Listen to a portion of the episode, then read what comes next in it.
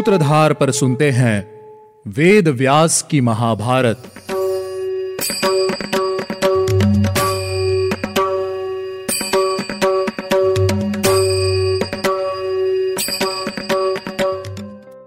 आप सुन रहे हैं सूत्रधार प्रस्तुति वेद व्यास की महाभारत और मैं हूँ आपके साथ आपकी सूत्रधार मान्या शर्मा।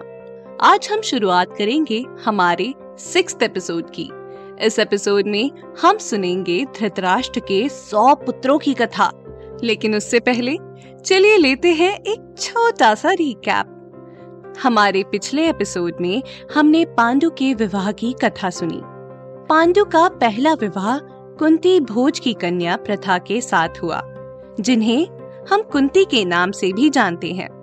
पांडु का दूसरा विवाह हुआ शल्य की बहन माद्री के साथ। इसी के साथ हमने कुंती को दुर्वासा ऋषि के द्वारा दिए गए वरदान के विषय में भी सुना।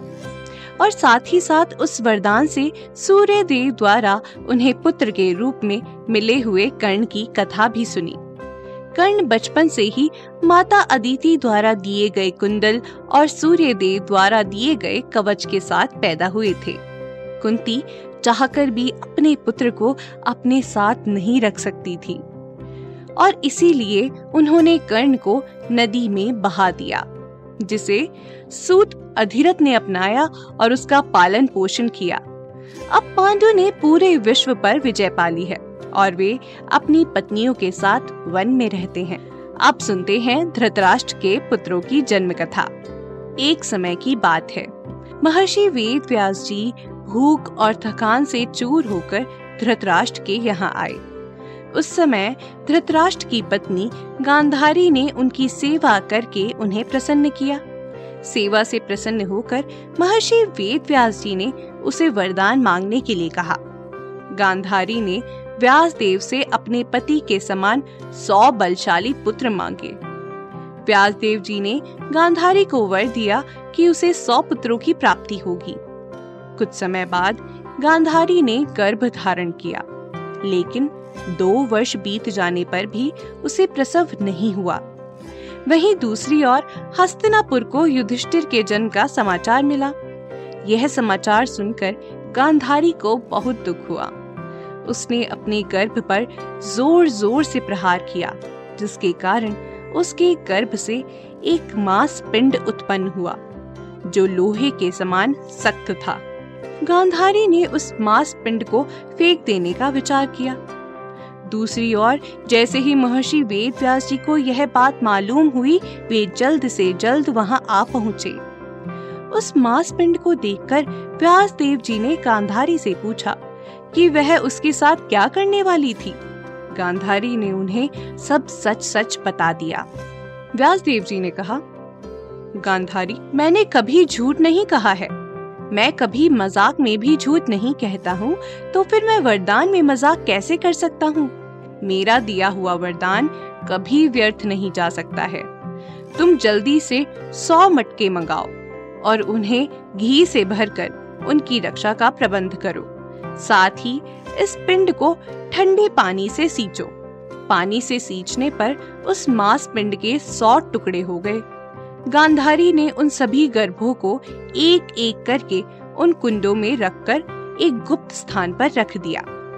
वेद व्यास जी ने कहा, दो वर्षों की प्रतीक्षा के बाद ही तुम इन कुंडों को खोलना। ऐसा कहकर भगवान व्यास हिमालय पर तपस्या करने के लिए चले गए। देखते ही देखते दो वर्ष बीत गए। दो वर्षों के बाद उन कुंडों को बंद करे गए क्रम में ही खोला गया। सबसे पहले दुर्योधन का जन्म हुआ। इसी के साथ कुंती को वायु देव से भीम की प्राप्ति हुई। धृतराष्ट्र का वह पुत्र पैदा होते ही गधे की तरह रोने जैसी आवाज़ में रोने और चिल्लाने लगा। उसकी आवाज़ सुनकर दूसरे गधे भी रोने लगे। गधे गीदड़ और कौवे भी रोने लगे। हर दिशा में एक अजीब सा माहौल हो गया। इस सबसे राजा धृतराष्ट्र भयभीत हो गए। उन्होंने भीष्म, ब्राह्मण विदुर को अपने पास बुलाया और इस प्रकार कहा, हमारे कुल में सबसे बड़े युधिष्ठिर हैं। किंतु उनके बाद मेरा यह पुत्र भी ज्येष्ठ यानी के बड़ा है। आप मुझे बताइए कि क्या मेरा पुत्र भी राजा बन सकता है? इस बात पर आपका क्या विचार है?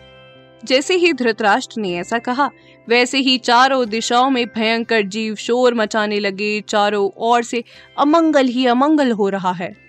मानो जैसे चारों ओर से अमंगल ही अमंगल हो रहा हो। विदुर जी ने कहा आपके ज्येष्ठ पुत्र के जन्म लेने पर जिस प्रकार अपशगुन प्रकट हो रही हैं, उससे ये साफ़ पता चलता है कि आपका यह पुत्र इस कुल का सर्वनाश कर देगा। इस कुल को बचाने के लिए और आने वाली विपत्ति को टालने के लिए आप इस पुत्र का त्याग कर दीजिए। नहीं तो आगे चलकर बहुत बड़ा उपद्रव खड़ा हो सकता है। आपके पास तब भी निन्यानवे पुत्र होंगे। आप अपने इस पुत्र को त्याग दीजिए। नीति भी यही कहती है कि पूरे कुल के हित के लिए आप एक व्यक्ति का त्याग कर दें। लेकिन सभी विद्वानों की बात सुनने के बाद भी धृतराष्ट्र ने पुत्र मोह के चलते अपने पुत्र का त्याग नहीं किया। एक ही महीने में गांधारी ने अपने सौ पुत्रों से अलग एक पुत्री को भी जन्म दिया। जिन दिनों गांधारी ने गर्भ धारण किया हुआ था, उन्हीं दिनों धृतराष्ट्र की सेवा में एक वैश्य जाति की स्त्री रहा करती थी। उस वर्ष धृतराष्ट्र को उस स्त्री से भी एक पुत्र की प्राप्ति हुई। जिसका नाम युयुत्सु रखा गया। अब मैं आपको दुशला और युयुत्सु के जन्म के बारे में विस्तार से बताती हूँ।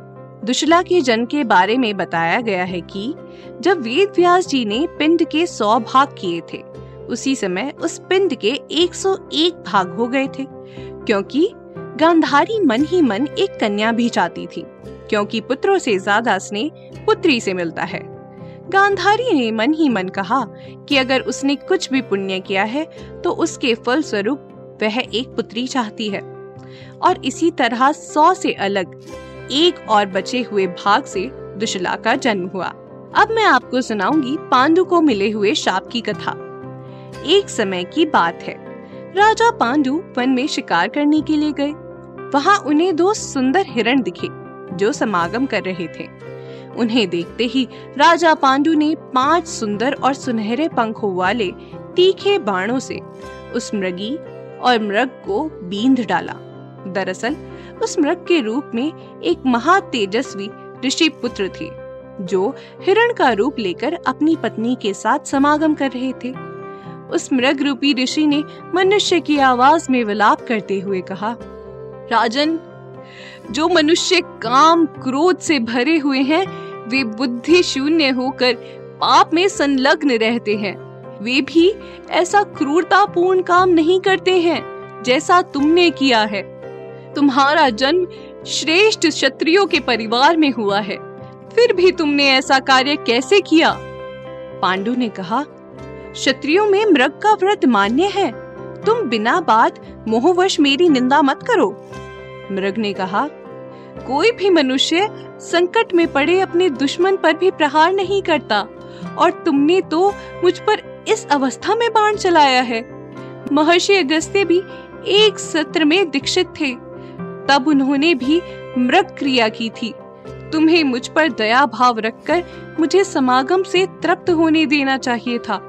लेकिन तुमने ऐसा नहीं किया। मेरा नाम किंदम है। मैं तपस्या में संलग्न रहने वाला मुनि हूँ।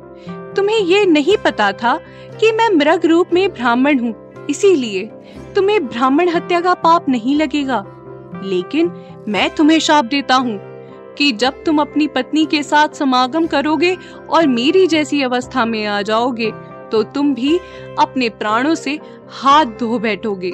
इस अवस्था में आते ही मृत्यु तुम्हें जकड़ लेगी और तुम यमलोक को सुधार जाओगे। ऐसा कहकर मुनि ने अपने प्राण त्याग दिए और राजा पांडु को दुख से भर दिया। तो ये था हमारा आज का एपिसोड। अगले एपिसोड में मैं आपको बताऊँगी कि अब राजा पांडु क्या करेंगे। उम्मीद है आपको हमारा यह एपिसोड पसंद आया होगा। अगर आप इस एपिसोड से रिलेटेड कोई भी सवाल पूछना चाहते हैं तो हमारे social media platform Twitter, Facebook, Instagram पर हमसे संपर्क कर सकते हैं। हमारा सोशल मीडिया हैंडल है माई सूत्रधार साथ ही साथ, ऐसी ही अनेक रोचक पौराणिक कथाओं के वीडियो देखने के लिए आप डाउनलोड कर सकते हैं हमारी सूत्रधार ऐप हमारी ऐप एंड्रॉइड और आईओएस दोनों यूज़र्स के लिए उपलब्ध है। यहाँ आपको हर एक कहानी, सुंदर चित्रण और सटीक फैक्ट्स के साथ मिलेगी। इसके अलावा आप श्री राम कथा मिनी टेल्स पॉडकास्ट, हिंदी और इंग्लिश, नल दमयंती प्रेम कथा, हिंदी, इंग्लिश, तथा ऐसी ही अनेक कहानियाँ अपने मन पसंद ऑडियो प्लेटफॉर्म पर सुन सकते हैं। लिंक आपको डिस्क्रिप्शन में मिल जाएगा। मैं आपकी सूत्रधार मान्या शर्मा, मिलूँगी आपसे अगले एपिसोड में। याद रखिएगा, हम हर सोमवार और शुक्रवार आपसे मिलते रहेंगे।